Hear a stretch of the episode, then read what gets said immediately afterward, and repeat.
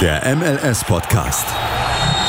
Die Major League Soccer mit Daniel Rupp, Vincent Kurbel und Anne Meyer auf meinsportpodcast.de. Willkommen zurück hier auf mein Sportpodcast zur mittlerweile 104. Folge des MLS Podcast.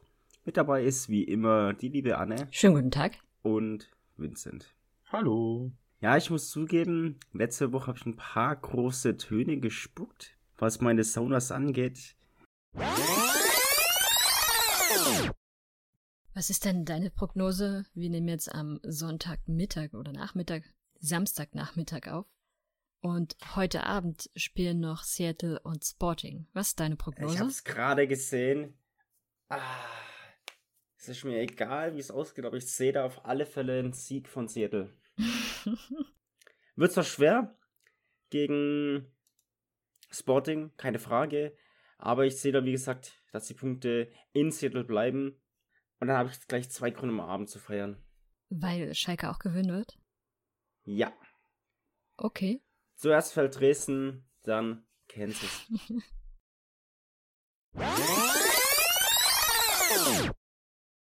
Was mir, glaube ich, auch so ein bisschen zum Verhängnis wurde. An der Stelle, Vincent, Gratulation zum Sieg. Danke. Man muss dazu sagen, gegen zwölf Männer ist es halt meistens schwer. Auch um zwölf Männer ich sag nur die Aktion von CR7 gegen Torhüter von Kansas. Äh, wie heißt der? Melia. Mhm. Habt ihr die Szene gesehen? Also Vincent, ich glaube, du ja. Anne, wie ist es bei dir? Ich habe es ja auch gesehen. Ich glaube, da würde ich dir durchaus auch sogar zustimmen. Das war für mich durchaus auch eine, eine rote Karte für Temilia. Weil, also er macht ja nichts, was ein Torwart dort tun soll, sondern er hält einfach nur den Spieler fest, bringt ihn zu Boden und verhindert damit, dass er überhaupt eine Chance hat zu spielen. Und das ist für mich in dem Fall schon auch eine klare rote Karte. Er hätte da nicht mehr weiter am Tor stehen dürfen. Naja, wer da nichts, also wer da was anderes sagt, außer das ist eine äh, rote Karte, der äh, versteht eh nichts von Fußball.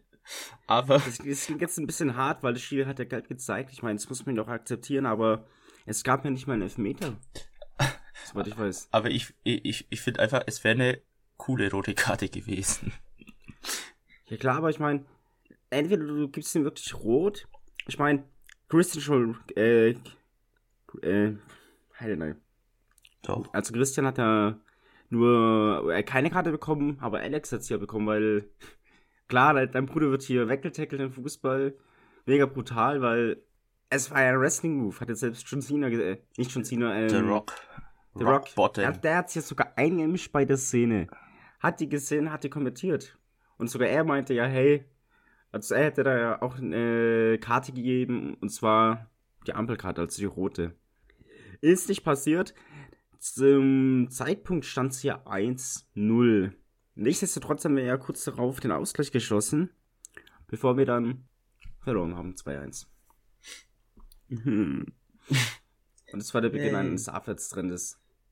Guck mal, Daniel, das ist ganz einfach. Du darfst nie wieder deine Sounders so hoch loben, weil danach geht's einfach nur noch Berg runter. Ich sag einfach zukünftig nichts mehr. Ja, das, das ist, das ist perfekt. Dann läuft's auch wieder. Das ist tatsächlich der richtige Weg. Ich habe die Erfahrung auch schon mehrfach machen müssen. Man darf das Lieblingsteam nicht zu sehr loben, weil sonst sind sie in so einem Höhenflug, der leider sich negativ auswirkt und dann verlieren sie die Spiele, die man eigentlich immer gewinnt. Von daher lieber ruhig und entspannt bleiben. Aber wer war denn Schiedsrichter in dieser Partie? Wisst ihr das aus dem Kopf gerade? Hm, warte, das haben wir gleich. Mm, Sagif, nicht Sagifa. Jetzt fällt mir der Name nicht ein. Aber so ähnlich, glaube ich. War, war, Ted Ankel kann es auf alle Fälle nicht gewesen sein. Nee, Ted Lange war es nicht, der äh, ist zu weiß dazu. Der, der, der hätte da fünf gelbe Karten auf einmal verteilt. Naja, Der war doch, noch- der Ismail Elfter. Ja, ist schon der, der war's. Ich meine, ich, ich mache ihm keinen Vorwurf. Aber der Videoschiri soll sich einschalten. Naja, doch, man muss ihm schon einen Vorwurf machen. Er zeigt dem Torhüter eine gelbe Karte, gibt aber keinen Elfmeter für eine Situation, die eindeutig rotlastig oder zumindest schon eher rotlastig ist und definitiv einen Elfmeter verursacht. Vor allem ist es halt auch eine klare Veränderung einer Torchance. Ja, genau, deswegen, ich. wenn er schon keine rote Karte gibt, sondern nur eine gelbe, dann muss es der Elfmeter sein. Elfmeter, ja. Vor allem, was so ein Move, ich meine, der zieht ihn vom Ball weg. Ich meine, das ist ja in Ordnung, wenn du ihn wegziehst. Bisschen.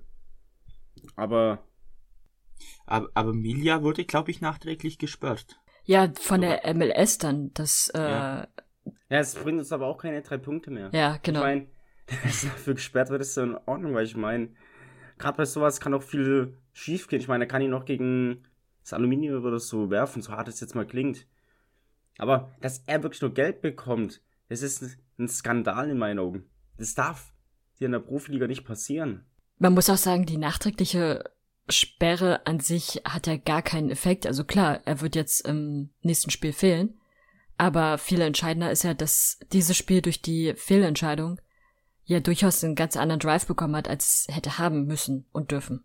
Eben. Mhm. Ich meine, klar, Elfmeter muss das mal reinhauen und so weiter. Und wie gesagt, wir sind ja danach auch, haben wir ja auch ausgeglichen, aber wie gesagt, ich, ich will jetzt natürlich nicht den Sieg von Kansas schlecht reden. Die haben verdient gewonnen, keine Frage, aber ich denke, der Spielverlauf wäre definitiv anders gewesen, wenn man da rot gezeigt hätte. Ja, für, für, äh, ich glaube, für uns war es sogar noch besser, weil wir haben danach gegen LA Galaxy einfach zu Null gespielt.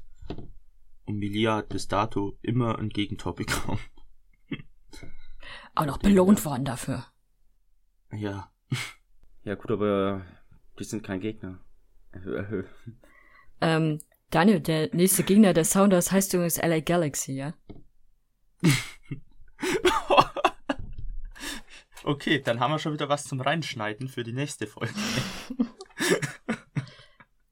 Übrigens für diejenigen, die diese Folge jetzt am Freitag hören, wir nehmen die Folge jetzt schon am Sonntagmorgen auf. Das heißt, alle Spiele, die unter der Woche stattfinden, sind da jetzt noch nicht mit drin. Die werden dann erst in der Folge darauf, vielleicht müssen wir eine Zwischenfolge mal einschieben, äh, mit dabei sein. Aber da werden jetzt also einige Spiele fehlen, die nochmal auch an den Playoffs so einiges verändern können. yep. Aber wo wir schon bei dem Thema Torhüter sind, ich hätte da ein Spiel, wo ein Torhüter eine Torvorlage gemacht hat. Das ist schon Zucker. Also jetzt nicht unbedingt nur die Torvorlage, sondern an sich auch das Tor als solches. Ich rede nämlich von der Partie Salt Lake gegen die Earthquakes. Und das Tor ist für die Earthquakes gewesen in dem Fall.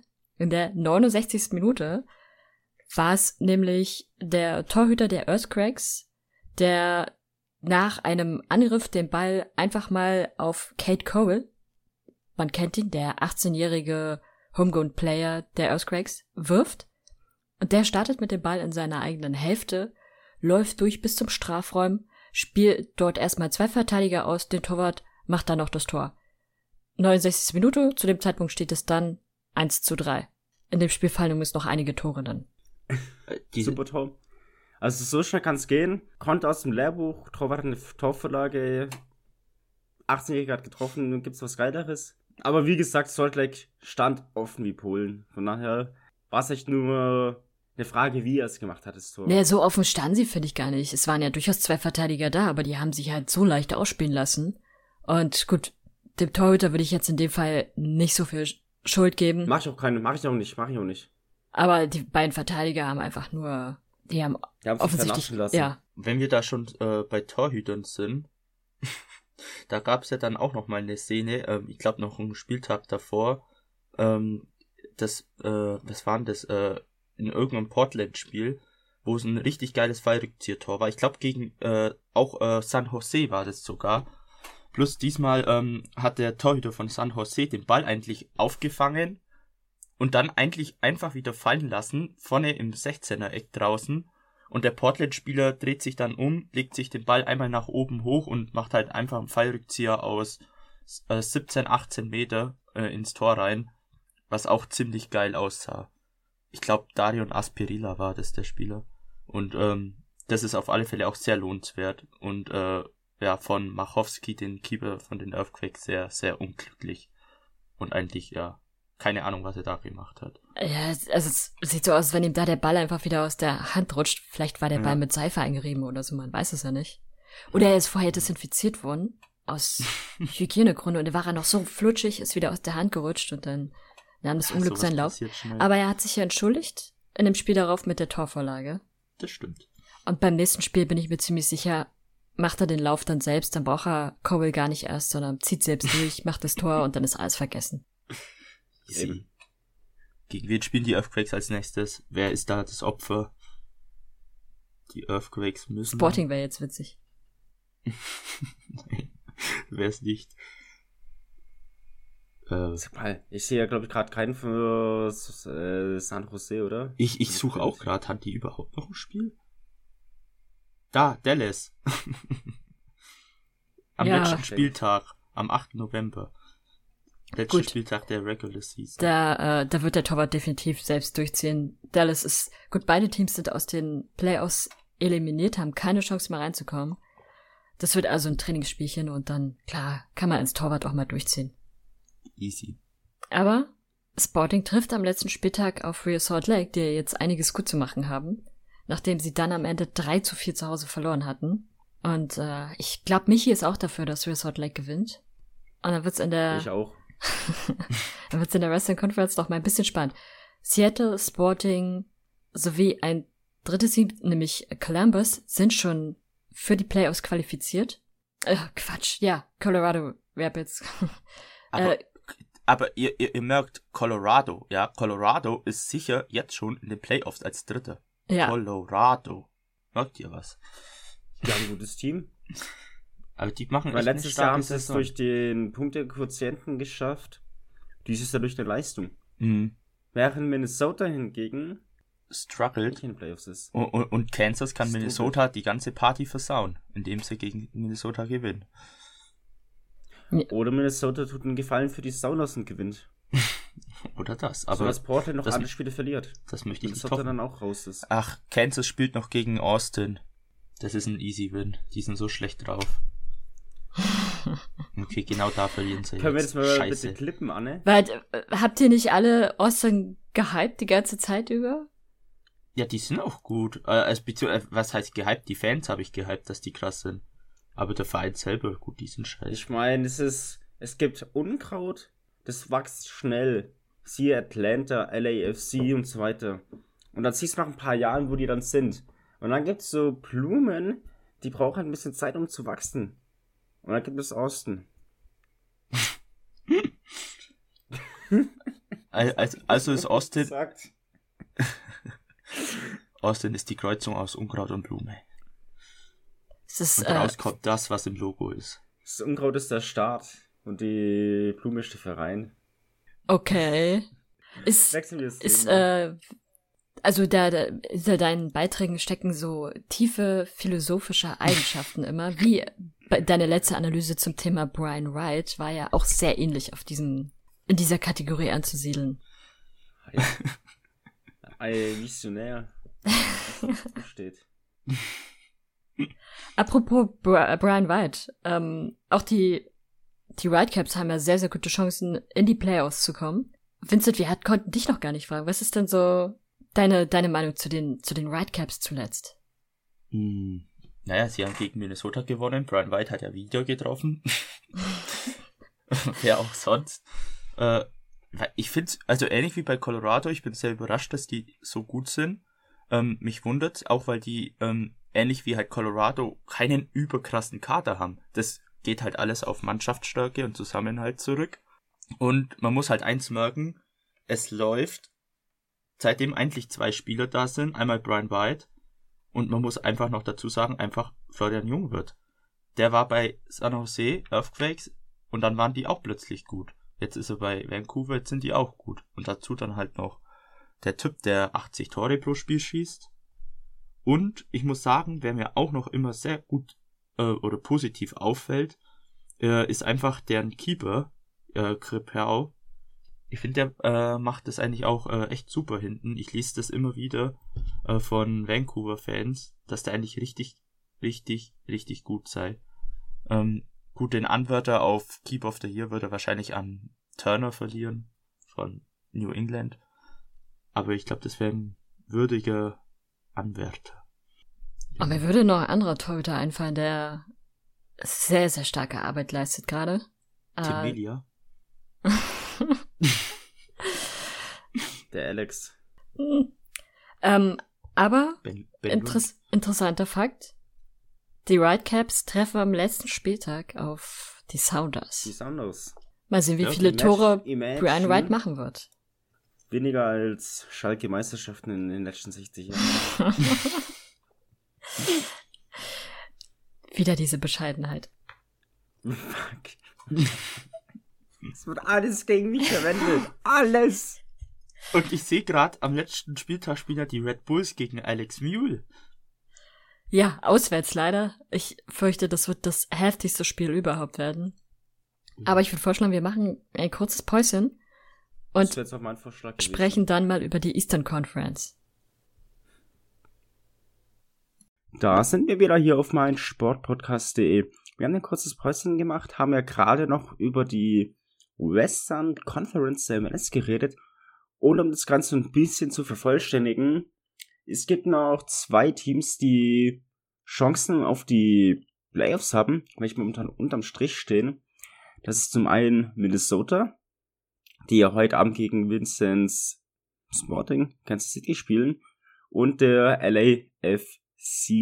LAFC 44 Punkte, Minnesota 45 Punkte, Salt Lake als siebter überm Strich hat auch 45 Punkte und alle haben noch zwei Spiele. Von daher wird es noch spannend.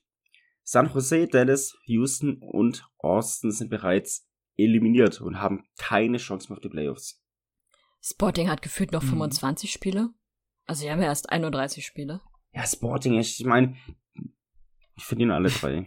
Nein, die spielen einmal gegen Austin und das gewinnen die. Wie willst du? Im Westen hingegen, Im Osten? Ost, Ost, Naja, wenn man andersrum über den Globus geht, dann ist es Okay, ja auch in der Eastern Conference. Hey, in der Eastern Conference.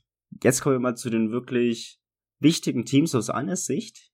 Zum Beispiel den New York Red Bulls. Aktuell noch überm Strich. Was heißt denn noch überstrich? Die haben sich heute Nacht in die Playoffs wieder reingekämpft. Mit einem, äh, ich weiß gar nicht, wie ich das anders formulieren soll, aber sie spielen in dieser Saison quasi fast immer das gleiche Ergebnis. Wenn sie gewinnen, gewinnen sie quasi immer mit 1 zu 0. Und das Tor dieses Mal war wirklich in der Nachspielzeit in der 91. Minute. Zwei Minuten Nachspielzeit, 91. Minute fällt dann endlich das Tor gegen Montreal. Und äh, interessanterweise war es ein was ziemlich gut gemacht, muss man sagen. Und äh, Kane Clark hat die Vorlage geliefert, indem er den Schuss von, ich glaube, Flanke. Hm? Das war eine Flanke. Und dann Ja, hat kein genau. Hack geköpft. Ja, also ich habe nur überlegt, wer, wer der Spieler war, der die Flanke gegeben hat. Der äh, polnische Stürmer. Oder Kimala. Ja, genau. Äh, Kimalaya oder so ähnlich. Klimala. Ähm, er gibt die, er gibt die äh, Flanke rein zu Caden Clark und er köpft ihn einfach direkt weiter zu Fabio und dann rein ins Tor. War auf jeden Fall sehr erlösend, was man aber auch dazu sagen muss. Erneut der Torhüter der Red Bulls sehr, sehr stark hinten die Null gehalten. Ähm, macht wirklich sehr, sehr gute Spiele. Das, äh, ich bin da sehr, sehr froh, dass wir jetzt einen sehr guten Ersatz für Lewis Roberts gefunden haben. Sind nur beide eingewechselt worden. Ken Clark und Fabio. Ja, ja, genau. Daher- Clark ist irgendwie seit September nicht mehr in der Startelf gewesen. Kann ich verstehen, wenn man weiß, dass er einen Freien wechselt. Nee, daran liegt's eigentlich, sondern es liegt schon auch mit an seinen Leistungen. Ja und, klar, ich äh, weiß. Vielleicht, vielleicht schafft das ja in den nächsten Spielen dann nochmal zu überzeugen. Und dann muss er sehen, wie er sich in der nächsten Saison in der Bundesliga ist durchsetzen nicht, möchte. Miguel sogar äh, Player of the Game geworden. Vermutlich schon. Weil er da hinten einfach wie eine Mauer drin steht.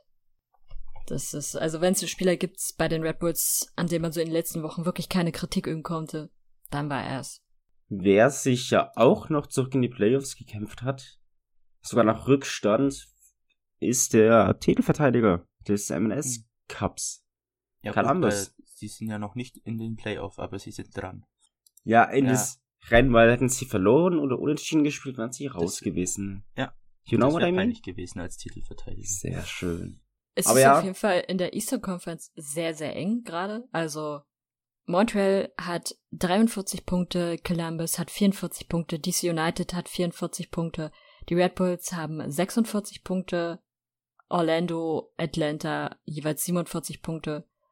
Und Atlanta und die Red Bulls haben noch ein Spiel weniger. Die spielen jetzt am Mittwoch. Das ist das Spiel, was ihr dann zu dem Zeitpunkt, wo ihr die Folge hört, eventuell schon gesehen haben könntet. Wir noch nicht. Das heißt, das Team, was aus dieser Partie drei Punkte holt, ist sicher in den Playoffs. Wird sich zeigen, wo die Reise hingeht. Für wen die Reise definitiv in zwei Wochen enden wird, ist tatsächlich für das Team von David Beckham. Inter Miami. Müssen wir viel drüber reden oder war das klar Das am Anfang der Saison? So gut wie klar, sagen wir mal so. Ähm, So gut wie Caden Clark? ja, ja, es ist so, Ähm, Wow. raus, Daniel. Ähm, wenn man den Kader, nur wenn man einfach nur den Kader und Namen anguckt, muss da eigentlich schon mehr kommen. Aber man hat halt schon letztes Jahr gesehen, wie sie gespielt hat. Ähm, und irgendwie war da dieses Jahr nicht viel Besserung zu sehen, weil sie ja auch immer wieder, wie letztes Jahr, den Kader zu groß verändert haben. Und für mich kommt da halt kein homogenes Team zusammen. Und ähm, da fehlt es vorne und hinten noch an Struktur. Deswegen war es da eigentlich trotz den Namen schon fast vorauszusehen, dass es eine wieder nicht erfolgreiche Saison wird. Und so ist es jetzt auch gekommen. Ich glaube, Vincent hat gerade so ein bisschen Netzwerkprobleme, oder? Ja, da steht der Hund wieder auf dem WLAN-Kabel. Ach, schön Aber- gesagt. Ähm, in der Nacht hat Also, okay. Ja, wir hören dich. In der Nacht hat Miami ja gegen den New York City FC gespielt, zu Hause, also in Miami. Und ist dort auch wieder ordentlich abkassiert worden mit 1 zu 3. Und für Miami war das im Prinzip das letzte Spiel, wo sie noch die Chance gehabt hätten, theoretisch in die Playoffs zu kommen. Durch die Niederlage sind sie da jetzt wirklich komplett raus. Und der New York City FC hat sich da äh, eine relativ sichere Basis gebaut, in den Playoffs zu sein. Aber nicht mal mit dem Sieg hätten sie es geschafft, das war eigentlich davor klar. Nee, sie hatten trotzdem theoretisch noch die Ja, Chance. theoretisch hatten sie noch die Chance. Das meine ich. Ja. Also der New York City FC, um es mal klarer zu sagen, ist schon definitiv in den Playoffs. Jetzt geht's nur noch darum, welchen Platz sie am Ende belegen werden. Platz eins werden sie natürlich nicht mehr belegen können, denn das ist mit einem Rekordhalter belegt. Wer möchte es sagen? Äh, Die New England Patriots. Einfach, äh, New England. Nein, es war Absicht. Nee, New England Revolution. Ich meine, jetzt wo Tom Brady weg ist aus Foxborough, kann ein anderes Team glänzen. Und zwar das MLS-Team New England Revolution. Ich meine, gut, es liegt auch zu 90% würde ich sagen am Trainer. Was der in den letzten Jahren aus diesem Team rausgeholt hat, ist mega. Einfach mega. Gut, man hatte es ja schon in seiner ersten Saison als Trainer gesehen, dass er da sehr, sehr viel Potenzial in dem Team auch sieht und holen kann. Und äh, sie, sie haben wirklich eine sehr konsequente Leistung und haben damit einen neuen Rekord gebrochen, nämlich den Rekord der meisten Punkte innerhalb einer regulären Saison. Da waren zuletzt, äh, ich glaube, der LAFC war zuletzt auf Platz eins mit 71 Punkten, glaube ich. Und wir wissen alle, was mit dem passiert ist in den Playoffs. Und äh, auch die Red Bulls waren auf Platz zwei sozusagen bis dato. Auch was mit denen passiert ist. Und Toronto war auf Platz 3. Und die haben damals gewonnen. wir, wir decken hier Verschwörungstheorien jetzt auf. Aber auf Nein. jeden Fall muss man den Refs lassen, das ist eine extrem solide Saison mit einem Kader, der eben nicht aus, äh, aus den unglaublich bekannten Stars besteht, sondern der schon so eine ganz solide Basis ist, mit der du auf jeden Fall was aufbauen kannst. Und wenn du da natürlich noch so einen Strategen als, Träger, als Trainer hast, dann kannst du eventuell schon auch den Cup holen. Ja, Bruce Arena ist top, keine Frage. Ich, ich würde es mir auch definitiv gönnen, weil was er in den letzten drei Jahren gemacht hat, trägt seine Handschrift, er hat das Team geformt, er hat das Team, ich will nicht sagen von ganz unten, aber von unten nach oben gezogen. Und das sieht man halt einfach, wie wichtig jemand ist, der die nötige Erfahrung und auch Expertise mitbringt. Und wenn sie gewinnen sollten, werde ich sie natürlich gönnen, sofern sie Sounders nicht nicht schaffen sollten. Es gibt da noch so ein anderes MLS-Team, über das wir mal sprechen müssten. Ähm, ich weiß gar nicht, ob ihr das noch kennt. Äh, ganz unten in der Tabelle der Eastern Conference. FC Cincinnati. Habt ihr von denen schon mal gehört? Ähm, Haben die vor der Saison, haben die vor der, Ich kenne einen guten Fanclub da, die Innenstadt. haben die nicht vor der Saison so einen Rekordtransfer in der MLS gemacht? Wa- waren das die? Du meinst, haben sie nicht vor der Saison unnötig Geld ausgegeben, um dann am Ende doch ganz unten in der Tabelle zu stehen?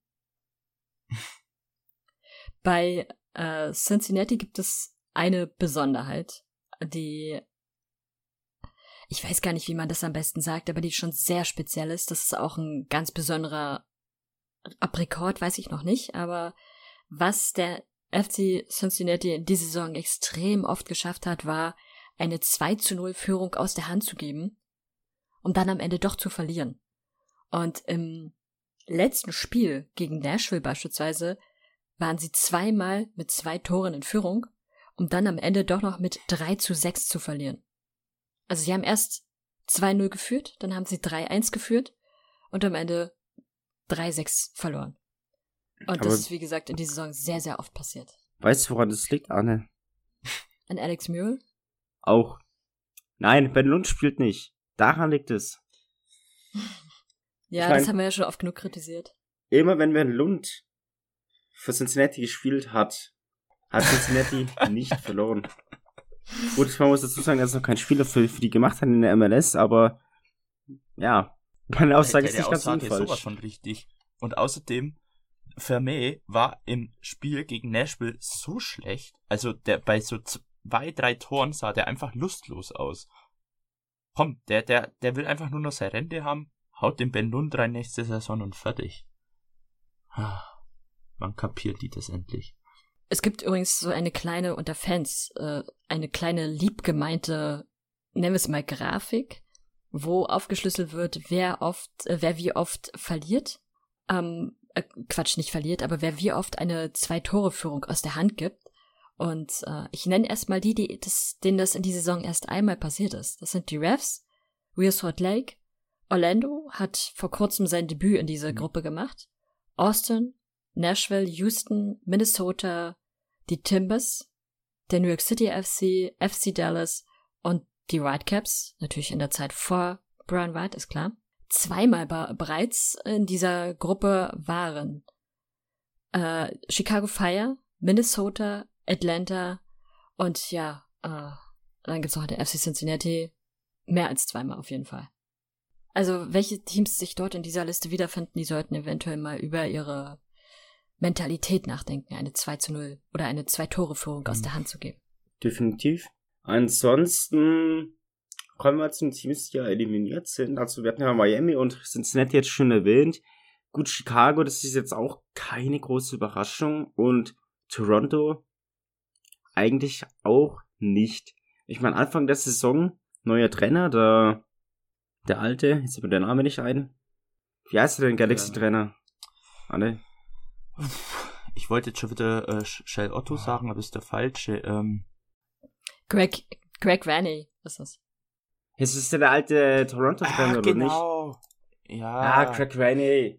Danke. Nee, also, ähm, Rainey weg aus Toronto.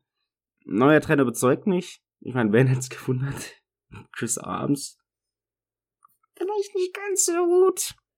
Das ist ja der erste Trainer, der rausgeworfen wurde in der Saison.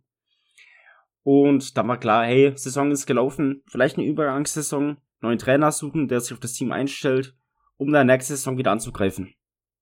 Ob es funktioniert, weiß ich nicht.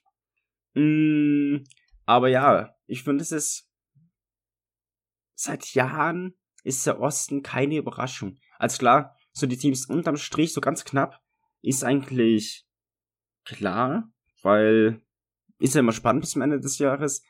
Aber die Teams, die wirklich so richtig schlecht sind, sag ich jetzt einfach mal, wie es ist, bei denen merkt man schon einen krassen Unterschied. Also Miami, Chicago, Toronto und vor allem natürlich Cincinnati. Aber das ist ja seit Jahren eigentlich so. Na gut, außer bei Toronto, die sonst eigentlich immer durchaus auch mit stabiler waren. Ja, Toronto hat immer wieder ein paar Wechseljahre. Mal sind sie gut, mal sind sie schlecht. Ah, aber Chicago konsequent schlecht. Ja, bei Chicago fehlt's halt so ein bisschen an einem Konzept.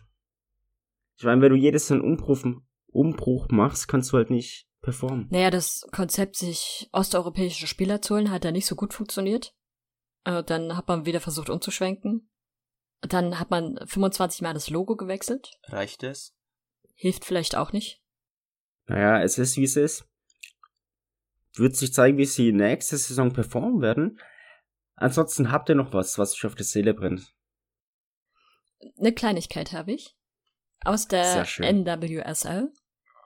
Das Team aus Kansas Stimmt. wird das erste Team sein, was ein eigenes NWSL-Stadion bekommen wird. Eine positive Nachricht.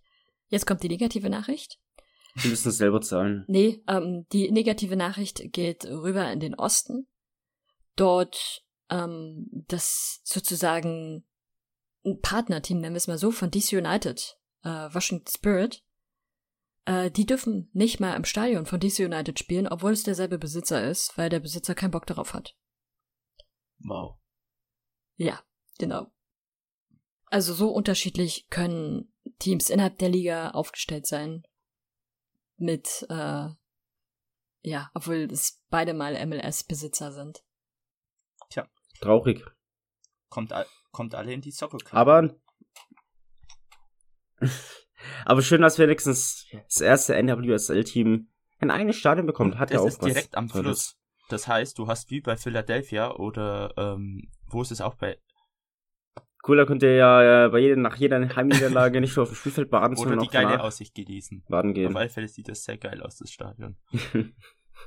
Aber richtig doof, wenn du, wenn du den Ball über, übers Stadion wegkickst und der dann im Wasser landet, weil irgendjemand muss ihn ja, Ja, Das war raus. bei uns in der Jugend immer so, du, du schießt am Tor vorbei, also was mir Mhm. natürlich nie passiert ist. Leg aber nach, als ich nie einen Ball bekommen habe. Nein. Und dann musst du zum Fluss rennen und schnell sein, was sonst, oder zum Bach rennen, weil sonst ist der Ball weg. That's Oh man. Naja, also, ich denke, ihr habt nichts mehr, Vincent. Sehr schön. Also, wie immer, wir bedanken uns, dass ihr zugehört habt. Empfehlt uns weiter an Freunde und Familie. Kommt zu uns in den Discord. Dort reden wir regelmäßig über die MLS. Schauen nochmal gemeinsam die NFL an und haben allgemein eine coole Zeit miteinander. Ansonsten Twitter, Facebook, Instagram. Ihr kennt unsere Seiten. MLS Supporters Germany beziehungsweise US Soccer News. Nächste Woche geht's dann wie gesagt weiter. Müssen wir mal schauen. Vielleicht haben wir dann schon alle 34 Spieltage. Ansonsten bleibt gesund. Habt Spaß. Schaut bei links und rechts über die Straße. Bis zur nächsten Folge. Bye bye. Ciao. Ciao, ciao. Der MLS Podcast. Die Major League Soccer mit Daniel Rupp, Vincent Kurbel und Anne Meyer auf meinsportpodcast.de.